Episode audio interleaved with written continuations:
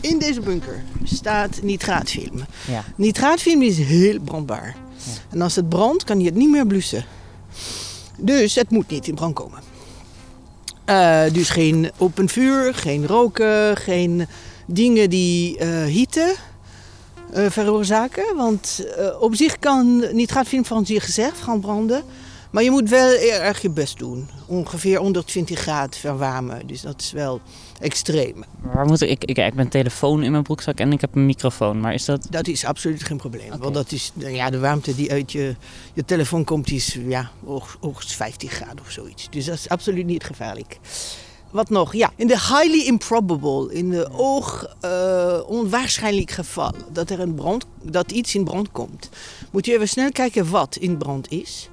Als het eh, elektra is of een machine of iets dergelijks, kan je het proberen te blussen. We hebben brandblussers binnen. Als het film is die in brand zit, dan kun je het niet blussen. Dus dat wil zeggen, eh, grab your body, neem je maatje mee en ren naar buiten. Oké. Het is niet te blussen, dus wij moeten ons beschermen. Ik weet niet of ik nog naar binnen durf eigenlijk. Natuurlijk. Ken je dat gevoel dat je een kerk inloopt en automatisch stiller bent? Zo voelt het als je in een nitraatbunker staat. Om me heen liggen films uit het begin van de vorige eeuw te rusten. Dat heeft echt iets vredigs. Je vergeet bijna dat binnen 30 seconden een klein vonkje vuur deze hele bunker kan doen verdwijnen. Met mij erin. Misschien dat je dus ook daarom juist zo stil bent hier binnen. Nu ben ik alleen voor de stilte niet naar deze bunker gekomen. Ik wil alles leren over filmrestauratie en conservering. Dat wil ik al sinds ik deze podcast maak in samenwerking met AI. Want ja, ze zijn toch echt wel de laatste rustplaats voor zo'n beetje alles wat ooit op film is gezet in ons land. Bij zo'n bunker als deze stel ik me dan ook voor dat het eigenlijk een schatkamer is. En dat de restaurateurs mensen zijn die mogen schat zoeken in deze wereld en dan parels daaruit naar boven brengen. En daarom ga ik in deze aflevering volgen hoe zo'n restauratie verloopt. Maar ik moet ook op zoek naar een filmmaker die zich helemaal heeft teruggetrokken uit de filmwereld. Dat wordt denk ik een flinke rit. Welkom, dit is Op de Vijfde Rij in het Nederlandse Filmarchief.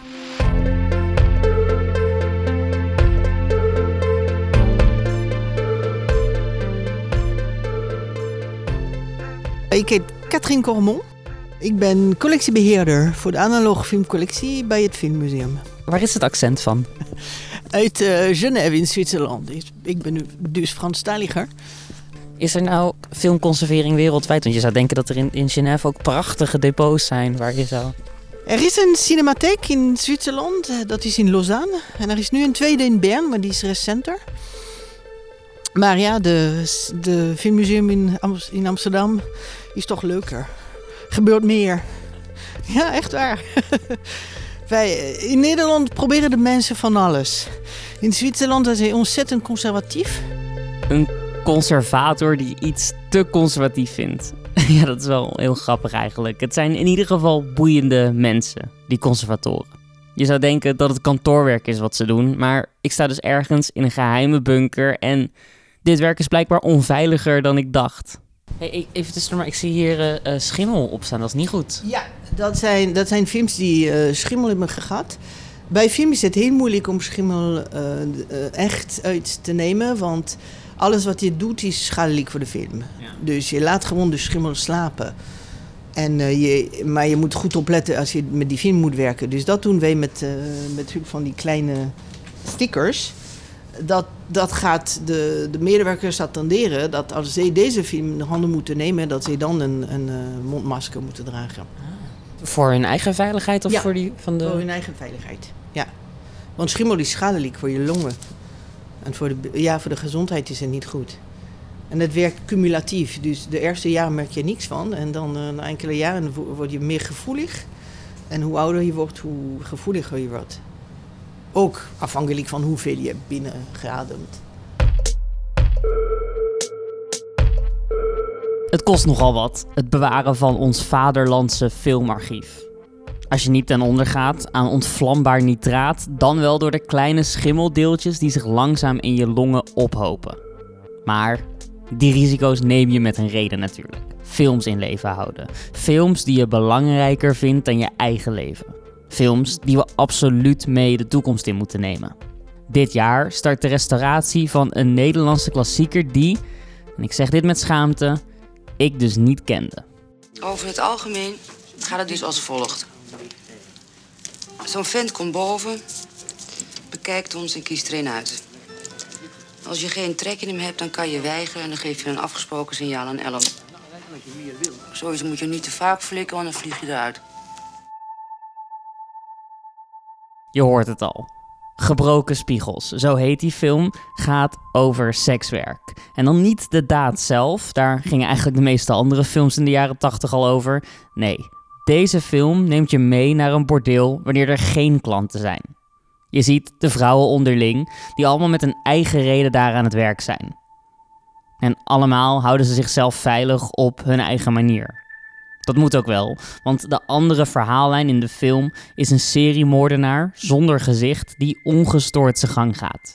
Deze film is geregisseerd door Marleen Gorris. En zij is eigenlijk een van onze belangrijkste regisseurs, want ze won een van de grootste filmprijzen op aarde.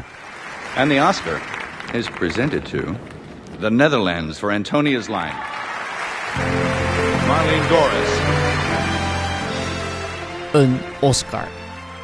Marleen Goris maakte ook andere films, zoals Antonia en De Stilte rond Christine M.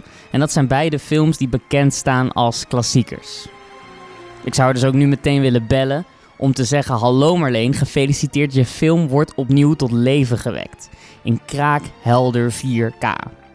Mag ik je dan volgen tijdens die hele rit? Samen oude herinneringen ophalen, het oude materiaal nog eens bekijken en dan voelen hoe zo'n film opnieuw tot leven komt? Alleen dat gaat niet. Marleen Goris heeft met niemand meer contact. Niemand in de filmwereld tenminste. Ze stopte in 2016 met filmmaken en sindsdien spreekt ze zelfs haar oude producent niet. Dus ja, ik wil haar wel spreken, maar hoe gaat dat gebeuren? Terwijl ik daarover nadenk, bezoek ik het AI Collectiecentrum waar het materiaal van gebroken spiegels momenteel bij elkaar wordt gevist. Hé hey Jan. Hey, Hey man. Morgen. Je houdt het lekker donker hier op de maandag. Ja, ik zit altijd in donker. De man die dat allemaal kan doen is Jan Scholten. Een grijze, vriendelijke reus die elke dag naar zijn werk gaat, van 9 tot 5, om films tot leven te wekken. Jan zou eigenlijk met pensioen moeten zijn, maar zo werkt dat niet in de restauratiewereld. Er is namelijk niemand te vinden die zijn werk kan overnemen. Met dat probleem kampt de hele archiveringswereld. Jaarlijks studeren er maar een handjevol mensen af en op geen enkele van die opleidingen leer je precies te werken met deze materialen en deze machines. Bij het Filmmuseum lossen ze dat op met een traineeship. En de meester van wie je dan kunt leren restaureren is natuurlijk ook Jan Scholten. Gebroken spiegels. Gaan we nu over beginnen. Ja. Dat lijkt me het beste. Eh, dus ik ga eerst kijken wat we in ons archief hebben. Ik heb vanochtend even gekeken hoeveel we erin hebben. Eh, we hebben 30 items we erin zitten. Dus eh, dat houdt in ehm, dvd's, eh, digibeta's, geluidsnegatieven, eh, beeldnegatief, masters, eh, kopieën. Waarschijnlijk verschillende versies in kopieën. Eh, misschien wel eh Franstalig, Engelstalig of weet ik veel. Wat ik dus nu besteld heb uit, uit het archief is gewoon het origineel. Beste eh, resultaat krijg je ervan. En het geluidsnegatief. Maar eigenlijk het geluidsnegatief is niet het beste materiaal. Want het geluidsnegatief wordt weer gemaakt van materiaal wat uit de geluidsstudio komt. Bij Jan vliegt de technische kennis me om de oren. En het zal eerlijk zijn dat ik niet alles even goed begrijp. Geluidsstudio's die werken weer met perfotapes. En perfotapes die eh, kunnen van 17,5 mm tot 35 mm. wil niet zeggen dat het materiaal te gebruiken valt. Er kunnen schimmels op zitten, er kunnen beschadigingen op zitten. Heb je dat gedaan en, en mis je stukken, want dat, dat, ma- dat maakt het spannend eigenlijk hè, voor ons. Eh, mi- mis je stukken, dan moet je dat missende stuk ergens vandaan halen. Het is ook gevaarlijk. Want als je die over de printmachines gaat, een printmachine die draait eh, 3000 meter per uur. Dus dat gaat met een, een behoorlijke gang erdoorheen. Ze gaan het origineel gaan ze kopiëren naar een master. En van een master maken ze weer een duplicaat negatief. Want eh, ze willen dat originele willen ze in een goede staat houden. Ondertussen in het lab bij AI loopt de oude tape van gebroken spiegels door een scanapparaat. De vraag is nu, Hoe zien de beelden eruit na 40 jaar in opslag? We controleren het. Het valt me op dat je niet aan het uh, doorspoelen bent. Oh, dat ga je nu doen. Ja, ik, zou ook dit, ik sla dit stukje meestal over als ik een film start. Ik denk, nou, hij komt er zo wel aan. Maar het uh, is een aardig uh, begincomplex. Dit is uh, fade-in, dus dat is ook al een duplicaat. Je kan het ook al hier zien. Dit, dat zwarte en dat grijze hier. Dan zie je al, ik hoef niet eens naar de film te kijken, maar dat is een duplicaat. Dus daar hebben we niks ook aan. Daar moeten we even mee verder. Ik moet echt een origineel shot hebben. Dit is een origineel shot. Want je ziet hier dat het pikzwart is, zie je zo. En uh, om zeker te zijn, pakken we gewoon hier een shot. Oké, okay. dat is echt een mooie. Uh, nou, dan gaan we hier ook die minnen. Oftewel, hij gaat kalibreren op de kleurgegevens die nu van de camera origineel ja, tevoorschijn komen. Is wel grappig, want je, je, bent dit, je bent even naar het licht aan het kijken. Maar ondertussen is een man is hier een, een lijk uit een zak aan het halen. Daar kijk ik natuurlijk nooit naar. Je kijkt naar mijn meetgegevens. Uh, sommige mensen, het is ook wel leuk hoor. Dan heb je een film al acht keer gezien. Ja, je scant hem en uh, je gaat een uh, kleurgraden of wat dan ook. En dan zeggen mensen wel eens van, was het, is het een leuke film? Nou, daar kijk ik niet eens naar. Dus soms weet ik dat niet eens. Daar is natuurlijk ook geen tijd voor. Bij AI moeten ze nog zo'n 30.000 films verwerken. En dus zou normaal gesproken niemand stilstaan bij de titelkaart van Gebroken Spiegels uit 1984. Maar Jan, de restaurateur, die ontdekt iets. Gebroken Spiegels. Misschien heb ik deze. Ja, die heb ik gemaakt. Ja. In de analoge tijd heb ik deze film gemaakt. Ja, wat? In de analoge tijd heb ik deze film gemaakt. Ik heb heel veel films voor Matthijs van Heiningen gemaakt vroeger. Wat Jan bedoelt is gebroken spiegels heeft een titelkaart. Dat is zo'n plaatje wanneer de film begint waarop je de naam van de film ziet. In een lettertype wat in de jaren 80 waarschijnlijk super trendy was. Een lettertype wat goed past bij neonkleuren. En die titels plus de aftiteling en wat er eigenlijk verder allemaal nog nodig was aan beeldmanipulatie, die heeft Jan als jonge analoge editor zelf gemaakt. Het wordt steeds gekker, maar ik krijg heel veel films uh, uh, hier te digitaliseren die ik vroeger analoog gemaakt heb. Dus deze exacte rol die jij hier net met, met je handen hebt aangegeven, die heb jij jaren geleden ook al een keer. Uh, het bewuste stukje waar we nu naar kijken, ja. Dat ja, die heb ik door mijn vingers gekregen. Klopt.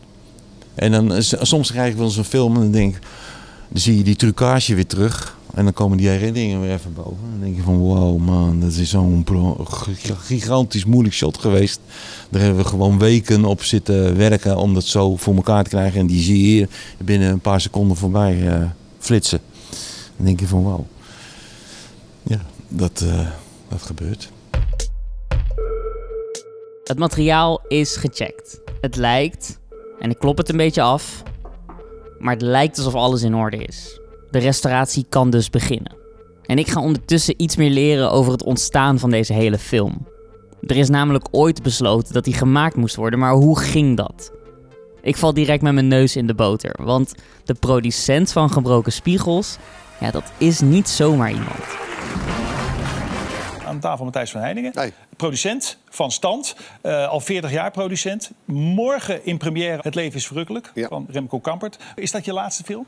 Nou, waarschijnlijk wel, ja. Ik heb het nu 45 jaar gedaan. Ik heb, we hebben er 40 gemaakt. Ik heb het wel uh, gezien. Is het wel mooi geweest? Ja, het verandert allemaal niks. Noem eens zes.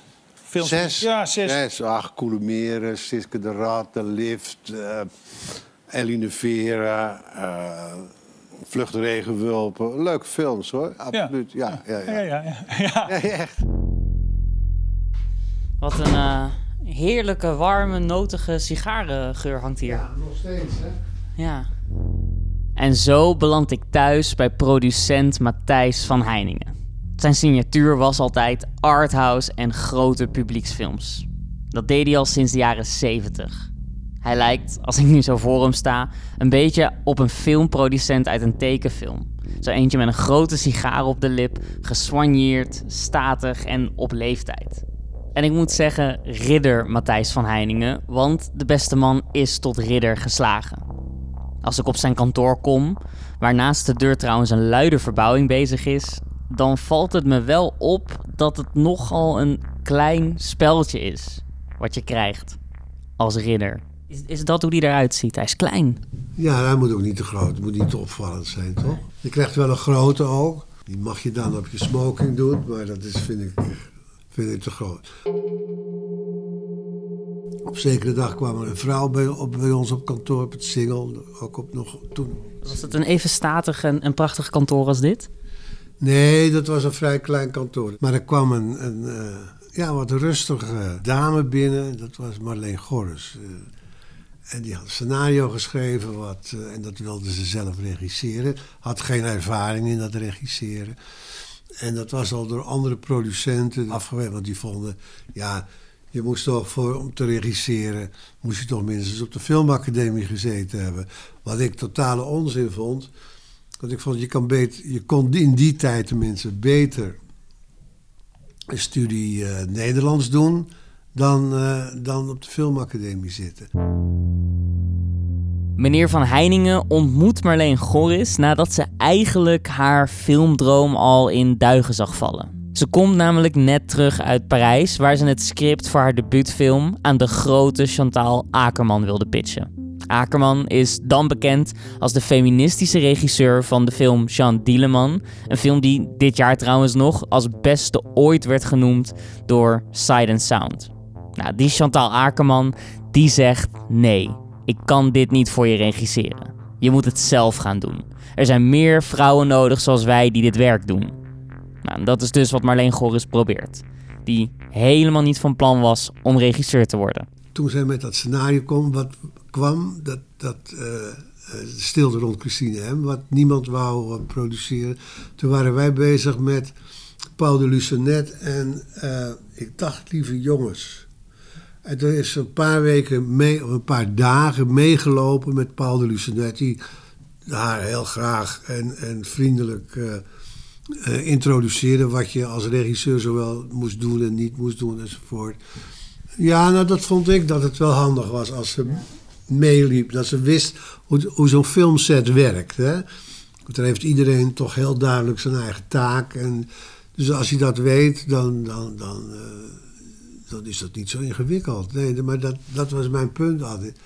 Ook met, met de latere films. Dat, dat, ja, er zat ook een soort natuurlijk overwicht eigenlijk. Zo'n soort, en dat bedoel ik met, met... Ze was echt zo'n schooljuffrouw, Engelse lerares, die daar... Zo, die dat... Uh, gaan vertrouwen van. Ja, precies. En dat deed ze heel mooi. En dan vooral, nou ja, die films...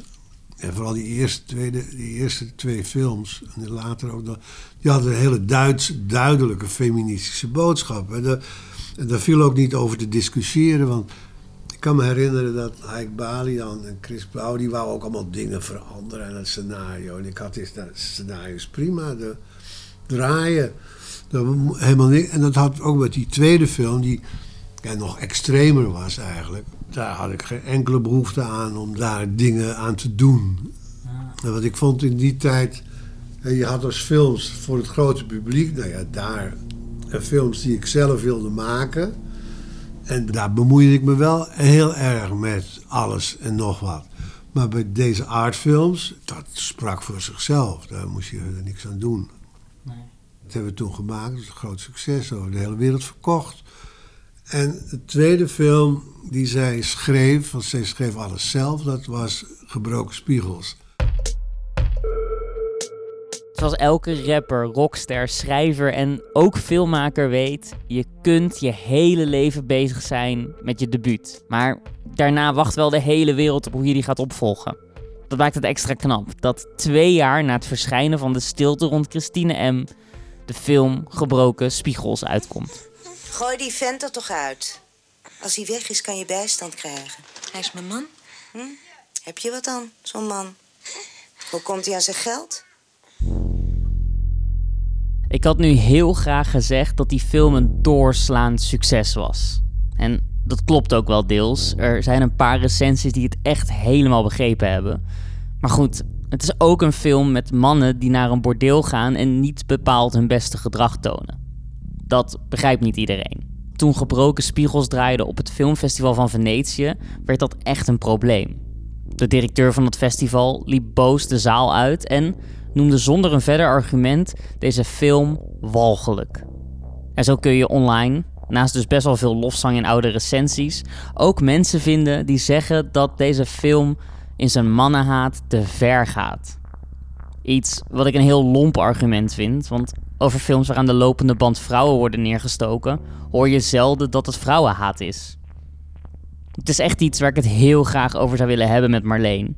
En dus aan het einde van het interview vraag ik producent Matthijs van Heiningen of hij me met haar in contact kan brengen. Dit is mijn kans. En heeft u, heeft u nog contact met haar? Nee, nee. Nee, dat is vrij lang. Want ze wilde.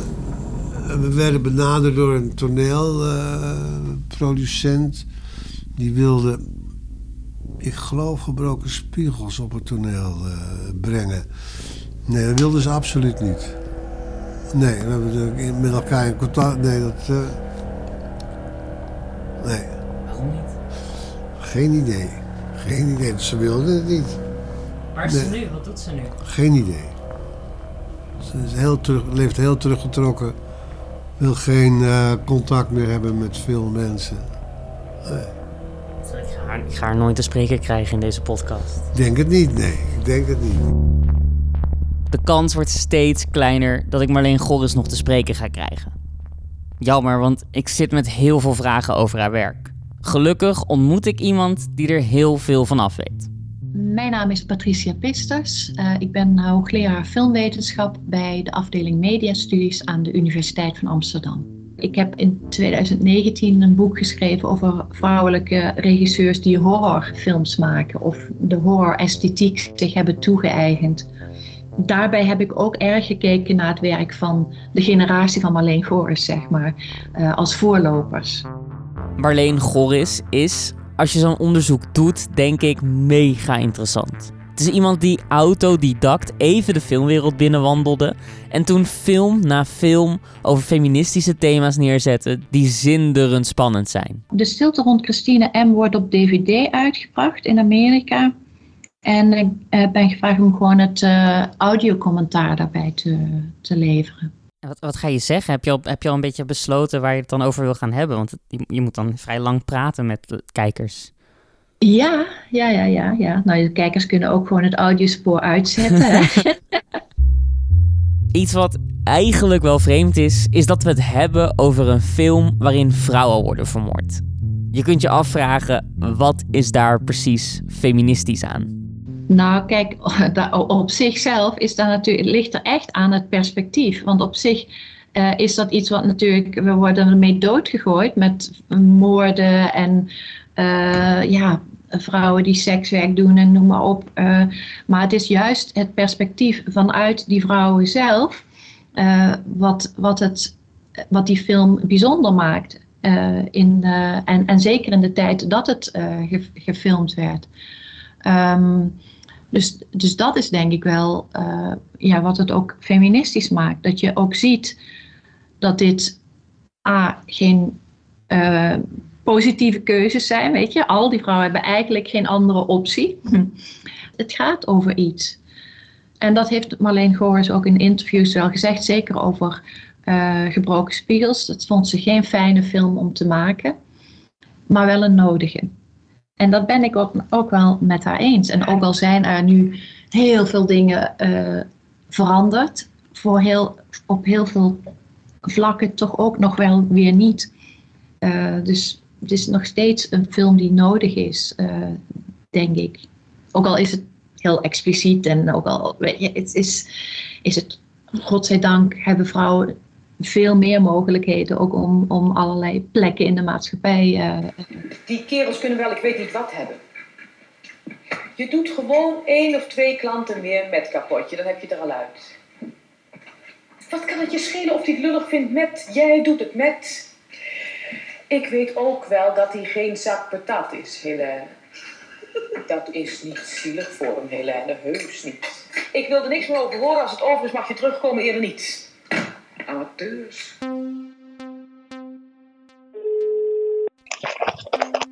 Zo, ik ben er. Zal ik... Goed. Allereerst... Even voor, mm -hmm, vooraf ja. even een punt. Uh, ik heb een telefoonnummer en een e-mailadres van Marleen Goris. Oh. Want ik begreep, begreep dat jullie daar nog op, op zoek aan naar op zoek waren. Nou ja, enorm. Want, want ook... Uh... Ja, en ik, ik sprak vanochtend iemand en die zei van nou, volgens mij woont ze in Bloemendaal en ik ken iemand die vlakbij haar woont. Dus ik bel haar, bel hem even. Dus ik heb voor jou een telefoonnummer en een, e-mailadres. Dit is waanzinnig. Romy, wat een goed... Wauw, ik, ik ken je net een seconde, maar ik ben nu al, uh, je bent nu al mijn beste vriend van het jaar. nee, goed, maar... Dus heb je als je pen... Ik, uh, ja, je hebt toch... Uh, zal ik even 06? Ja, dat is goed. 06? 06 12. Ik wacht al maanden op dit nummer. En nu krijg ik het opeens uit het niks van een collega. Maar als ik bel, dan hoor ik dit. Dit is 0612 H12 60 Ik ga niet bij de pakken neerzitten omdat een regisseur geen interviews doet. Het gaat immers om de film. En die komt terug tot leven. Dat gebeurt vandaag op kantoor in, nou, of all places, Waddingsveen. Daar, op een groot grijs industrieterrein, bevindt zich een ontzettend lelijk pand. Sorry dat ik het zeg, maar het is een lelijk pand. En in dat pand zit een van de belangrijkste filmlabs van Europa. Hierbinnen staat voor miljoenen aan restauratietechnologie. Ja, dit is het. Goedemorgen. Goedemorgen. Hoi. Hi. Je komen voor? we zijn van AI en we komen om een restauratie een beetje mee te maken hier vandaag. Oké. Nou, kom maar mee. Gezellig. Ja, dus er zijn al wat mensen van AI. Ik klap even met je mee naar boven. Het is wel een groot gebouw hebben jullie. Echt een compound dit. Deze compound is van Hagefilm. Een fabriek voor restauraties waar een bak aan bijzondere apparatuur staat die eerlijk gezegd niet echt mis zou staan in een uitzending van Keuringsdienst van Waarde. Zo'n uitzending dat ze dan met witte lapjassen ernaast gaan staan. Er zijn grote baden, echt het formaat van een kinderzwembad, waar film in gespoeld kan worden. En er zijn ook allemaal vaten met vloeistoffen die ik niet ken. Ik ga hier de hele dag doorbrengen met Jan, de restaurateur die het materiaal ook al had gepoetst en die je eerder hoorde. Alleen, ja, er is iets grappigs aan de hand. Jan heeft namelijk een collega erbij. En die collega is zijn zoon, Tim. Het is toeval, hè? Ik heb ja, niet het is toeval geweest. Toeval. Wilde eigenlijk meer richting grafische vormgeving. Maar uh, ik kwam ook vrij snel, toen ik helemaal aan het werk ging met filmscanning in aanraking. En, ja. En het, is meer een, is, ja, het is meer een vloeiend project het, of zo. Het, leuke is dat ik de, uh, vroeger dus uh, analoge uh, trucages maakte en zo. Had meneer geen interesse in. Ik heb hem vaak gevraagd van kom eens kijken, weet je wat ik aan het doen ben. Dat is nee. En toen zat ik op de grafische afdeling, moest hij een keuze maken en ik kies hij dus dezelfde richting. Dat is wel heel apart, hè?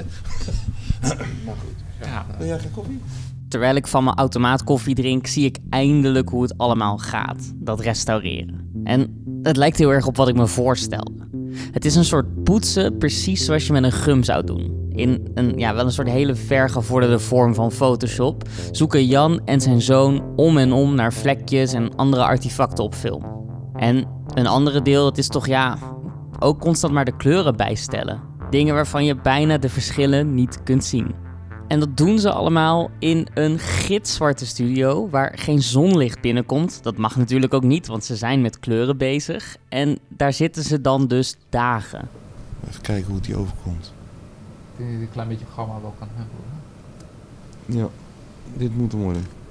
Nou, en zo loop je dus eigenlijk de hele film door. Dus uh, tijdrovend. Ik ben erg moe, lieve schat. Kom je volgende week een keertje terug, hè? ben ik je extra lekker, ja? Aan het begin van de middag vind ik het zelf nog leuk. Een beetje bakkeleien over van die kleine flikkeringen in beeld die horen bij oude films. Maar na een tijdje zie ik de verschillen niet meer. Je ziet dan echt niet meer die 0,01% zwart die er mist in het beeld. Mijn ogen zijn, overduidelijk, geen restaurateursogen. Maar ja, als je het verschil ziet waar je vandaan komt... En dan de, het, het, eindresultaat wat je dan bedacht hebt. En je laat dan in één, wat je nu dus zag. Dan, dan springt hij in één keer van de basiscorrectie naar de correctie die we eroverheen hebben gegooid. En dan zie je eigenlijk meer die, die, die springen. Ja, je moet die kleine, die kleine hmm, stapjes. Ja, dat is een gewenning. Dat je is, krijgt een oog voor over ja, tijd. Ja. In het begin is het heel moeilijk om te zien. Ja. Dus, ik kan me niet voorstellen dat je hier inderdaad dag 1 ging zitten. Dat je meteen gewoon nee, zo... zeker niet. Nee, nee dat, dat moet je echt leren. Vader en zoon zitten nauwkeurig vuiltjes weg te poetsen en ik zit achter ze. Mee te kijken naar het grote scherm waar dan opeens een best wel bezweten vrijpartij in beeld is. Tim, dit is, dit is dus wel altijd mijn angstbeeld. Dat als ik een film zit te kijken, dat er dan een naaktscène komt en dat mijn ouders erbij zijn. Nou, wij zijn wel wat gewend. Dan lig je toch mooi twee mensen echt poedelnaakt op bed. Dat is niet de eerste keer. Hoort erbij, hè? Nederlandse film. Misschien helpt het dat we inderdaad gewoon bijna niet meer in de gaten hebben wat er, of tenminste niet meer echt kijken naar. Naar de inhoud van het beeld. Naar de inhoud van van de het film, beeld. De rest van de middag in Waddingsveen gaat alles eigenlijk vlekkeloos. Letterlijk. En we drinken koffie, eten tosties en ik krijg een mail. Een mail van Marleen Gorris. De vrouw wiens film me dus nu al maanden bezighoudt, schrijft me. En ze brengt slecht nieuws. Ze schrijft: Beste, excuses voor de late reactie. Wat een leuk idee om in een podcast te praten over filmrestauraties en wat geweldig dat gebroken spiegels wordt gerestaureerd. Helaas is het zo dat ik niet kan ingaan op je voorstel. Ik ben een aantal jaren geleden opgehouden met films maken en heb toen ook besloten geen interviews, lezingen, festivals en dergelijke meer te doen. Ik hoop dat het een goede podcast wordt en wens je veel succes. Nogmaals mijn excuses en een heel goed 2023 gewenst. Met vriendelijke groet, Marleen Goris. Het is een lieve mail. Ik krijg de indruk dat Marleen vindt dat ze alles al heeft gezegd. Dat is niet hetzelfde als zeggen: ik heb geen zin meer of ik ben te moe, wat ik dus zou zeggen als ik zou stoppen met werken. Het is meer alsof ze bedoelt: alles wat ik te zeggen heb zit in mijn filmwerk. Daar hoef ik niks nieuws aan toe te voegen. En misschien klopt dat ook. Het stokje moet worden overgedragen aan nieuwe generaties. Ze maakt eigenlijk heel nobel ruimte daarvoor. Dus, hoewel contact met Marleen niet gaat gebeuren, is er wel ander goed nieuws. De restauratie is af. Nu bestaat gebroken spiegels in een opgeschoonde 4K-resolutie. Dat is een hele klus geweest, weet ik nu. Maar is het dat ook waard? Anders heb ik net een hele podcast gemaakt over een film die net zo goed in het archief had kunnen blijven. Om een beeld te krijgen van hoe goed gebroken spiegels in 2023 is, of de film kan aanslaan, zeg maar, ga ik hem kijken met filmmakers die precies zo eigenzinnig als Marleen Gorris zelf zijn. Mijn naam is Maud Wiemeijer en ik ben scenario-schrijver en eh, schrijver en bedenker van Anne Plus. Mijn naam is Valerie Bicherou. Ik ben eh, regisseur. Ik heb eh, samen met Maud Anne Plus ontwikkeld. En Anne Plus heb ik geregisseerd. Valerie en Maud zijn de breinen achter Anne Plus. Ik hoef dat niet te introduceren, denk ik, maar als je het niet kent, het is revolutionaire queer representatie in de vorm van niet alleen een tv-serie, maar ook een prijswinnende Netflix-film. Drag draait dus om je space reclaimen, ruimte innemen. Mensen lopen zoveel mis door niet hun fantasie en gevoelens met elkaar te delen. Wat wil het hoofdpersonage? Anne. Ik voel me een beetje als het algoritme van Netflix wanneer ik dit zeg, maar ik denk dat gebroken spiegels Mout en Valerie enorm gelukkig gaat maken. Als het niet om het plot is, over sekswerkers en hun dagelijkse leven, dan wel omdat het zo knap is dat een vrouw zonder filmopleiding dit hele project van de grond kreeg. Ik ben wel heel nieuwsgierig um, van wat ik er nu een beetje van gehoord heb. Dat ik denk, ik denk dat zij als ik kan me zo voorstellen dat het zelfs maker echt wel enorme strijd heeft moeten leveren in haar carrière. Om te maken wat zij wil maken. Dat kan ik me heel goed voorstellen. Als ik nu al een beetje kijk naar wat, wat, het, wat, wat ik, de eerste beelden die ik gezien heb, zo in een trailer. Denk ik wel, als wij nu al aan het strijden zijn, hoe hard moet zij wel niet hebben gestreden. Dus ik kan me voorstellen dat je op een gegeven moment moe raakt. Tegelijkertijd denk ik ook van het strijden dat de jaren tachtig ook alweer anders waren als het ging om seks, geloof ik, dan Mhm. nu. Wij hebben flink moeten strijden om natuurlijk queer seksscènes erin te krijgen en op welke manier wij het wilden. Maar ik heb het gevoel dat misschien was het vroeger ook wel weer vrijer of zo. Dat het, je ziet het steeds minder nu in Nederlandse films. Goede, realistische, geile seksscènes. Ja. Ik denk dat het daar misschien hopelijk hier erin zit. Ik weet het niet, maar misschien was dat heel anders toen, die strijd. Nou, het heeft ook veel te maken met de leeftijdsrestricties. Want wij wilden iets maken dat heel veel mensen ook van wat jongere leeftijd konden zien. De serie in elk geval, Anne Plus. Ja, daarom hebben we ook in het eerste seizoen vrij voorzichtig gedaan. Dat was belangrijker dan uh, hoe expliciete seksscènes zouden zijn. Maar op een gegeven moment wilden we dat ook graag. De hele free the nipple en dat je, dat je niet eens een tape op Instagram mag laten zien. Dat zorgt zo voor een voor een inperking van je eigen vrijheid, dat die vrijheid nemen als maker best wel moeilijk is. Je moet jezelf eerst bevrijden voordat je dat soort stappen überhaupt durft te maken. Ook als acteurs, ook als, als, als makers. Dus ik denk dat, dat het ook het strijden tegen jezelf is. Ik denk dat Anne Plus heel erg met als meest goed als makers. Ja. Qua dat er meer vrijheid inkomt, meer seksuele vrijheid, meer over je expressie, je identiteit. Zo ging het ook met Harry Potter, hè? Zo, die eerste Harry Potter werd er nog niet echt gewiept. En dan later was het wel zo van, oké. pas in, in de achtste film werd er pas echt getoverd, ja. oké, ik, ga de, ik ga de projectie uh, starten. Even kijken.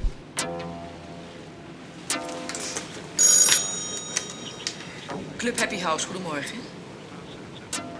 Ja, we zijn om 12 uur open. Ja, u kunt komen. Met vier heren. Hoe laat? We zitten eerlijk gezegd nogal ademloos te kijken. De film is boeiend. Zeker in 4K met scherp geluid en gloeiende Amsterdamse neonkleuren van het bordeel. Het valt me op dat, omdat je dus nu beter in de gezichten van acteurs kunt kijken, je ook beter kunt meeleven met het lot van die sekswerkers. Ik vond het heel bijzonder. Je hebt zoveel van die shots dat je die vrouw gewoon in, uh, in dat bordeel ziet. Ja heel veel van die shots dat ze gewoon samen zo... Ja, ik, moeilijk uit te leggen, maar naar elkaar kijken of weet ik het wat. En dat zie je ook niet vaak. Gewoon zo'n hele groep. En zeker niet als het om dit soort werk gaat. Ja. Ik vond het ook gewoon heel mooi in beeld gebracht. Terwijl die mannen allemaal net zo goed geen gezicht zouden, zouden kunnen hebben. Dat had die man ook in het begin niet. Maar dat allemaal forgettable. Je zag die man heel veel van achter. Je zag een naakte rug. Mhm. Eh, je zag ze bezweet, dronken. Gewoon altijd niet op een goede manier. Mhm. En dat Mhm. vond ik heel fijn. Ja. Mout en Valerie zeggen me iets wat het nut van restauraties direct duidelijk maakt. Zeker als jonge maker kun je zo bezig zijn met het volgende goede ding maken dat je vergeet te kijken wat voor moois er al gezegd is. Films als Gebroken Spiegels zijn uiteindelijk ook pamfletten voor feminisme en verzet uit het verleden. Ze laten zien dat de problemen van vandaag al veel eerder besproken zijn. Ja, zeker. Ik denk ook dat, dat het goed is om te voelen van, oh ja, de verhalen waar we het over hebben, ook nu weer, dat, dat, die, dat die al bestonden. Helaas ook, dat is natuurlijk ook verdrietig, maar dat er al andere makers zijn die daar op zo'n heldere manier mee bezig zijn geweest. Ik denk dat dat heel waardevol is om te beseffen, om dat te zien. Uh, dat we niet alles hoeven te herhalen wat iemand anders al heeft gezegd. Dat misschien opnieuw opgerakeld kan worden of op een nieuwe manier weer doorgegeven kan worden. Maar dat het, er, dat het tegengeluid er ook altijd al was. Ja, waarschijnlijk kunnen wij, hadden wij ook ons werk niet kunnen doen als er niet dit soort films gemaakt waren mm -hmm. voor ons. Weet je, het hoeft niet queer te zijn, maar het gaat ook gewoon over vrouw zijn en, en bevrijding voelen daarin. En die verhalen vertellen. Terwijl Anne Plus gaat over positieve representatie, het kijken naar queer mensen die niet gefolterd of gemarteld worden, lijkt het ergens toch op gebroken spiegels. En dat doet het omdat het levens die eigenlijk niet zichtbaar waren, zichtbaar maakt. Nederland en sekswerkers, daar wordt zo zeker van buitenaf lachig over gedaan. Ik zat op school op een Montessori Lyceum hier en wij keken altijd vanuit de gymzaal keken wij uit op een paar van die sekswerkplekken. En dan gingen we altijd kijken welke mannen naar binnen gingen. En een beetje lachig erover doen. En al die jongetjes die gingen dan daar langs lopen, weet je wel, van onze school. Zo, dat voelt dan heel ver weg, maar je bent er heel dichtbij, maar je weet er eigenlijk niks van. En dan zie je zo'n film. En je, dat, ik vind het wel mooi hoe, dat, hoe zij dat in beeld heeft gebracht vanuit de vrouwen. Dat je dat, dat, je dat gewoon even bewust van wordt. En dat het ook niet een en al ellende is. Dat ze niet uh, allemaal janken naar werk gaan, maar ook gewoon lol hebben. Maar wel op hun hoede zijn. Dat is ook heel erg iets van vrouw zijn. op je hoede zijn de hele tijd. Er zit een, echt een hele lange, hele expliciete uitleg van hoe je nou zo het best mogelijke kunt doen alsof je klaarkomt bij de klant. Oh ja. Maar helemaal, echt helemaal zo in detail uitgelegd. Ja, ja inderdaad, ja. Daar leer je nog wat van. Ja. Ja, ook lekker dat je daar gewoon vooral over hoort praten in zo'n film, toch? Ja, ja. ja. Heel, op- ook op een hele zakelijke manier. Ja. Toch? Van je moet een beetje hier aan draaien en een beetje daar aan schroeven. En dan... En dan pak je ze kwast. Ja, ja, ja. Precies. Een soort van mechanische handeling. Ja. Ja, maar ja, daardoor, ja, daardoor geeft het ze gewoon heel veel controle. Ja. Dat, vind ik, dat vind ik er heel goed aan. Er zit van alles in deze restauratie waar je uren over na kunt praten. We hebben besloten ter plekke dat we een Marleen Gorris filmclubje willen beginnen. Dan gaan we nog meer mensen uitnodigen en dan kunnen we al haar werk zien. Want we hebben ontdekt dat het niet alleen vooruitstrevend is, het is ook heel grappig. Zoals wanneer een van de sekswerkers zegt: Ik ken iemand die wil solliciteren. En dat de madame dan antwoordt: Ah, toch niet weer eentje van de kunstacademie, hè? Zelfs zo'n klein grapje in het script snijdt nog steeds hout. Dat is volgens mij waar het allemaal om draait. Waarom gebroken spiegels uit het archief langs de vingers van Jan nu terug te zien is. We staan altijd op de schouders van generaties voor ons. Het is zonde om niet terug te kijken naar welke verhalen al verteld zijn en wat dat zegt over onze tijd. En hoewel het makkelijk is om, wanneer je een film gaat zien, te kiezen voor dat nieuwe ding, voor die ene film waar iedereen het dan die maand over heeft, is het eigenlijk het leerzaamst om te gaan kijken naar het oude ding. De films uit ons verleden zijn, ook al zijn ze dan soms gebroken, spiegels om in te kijken.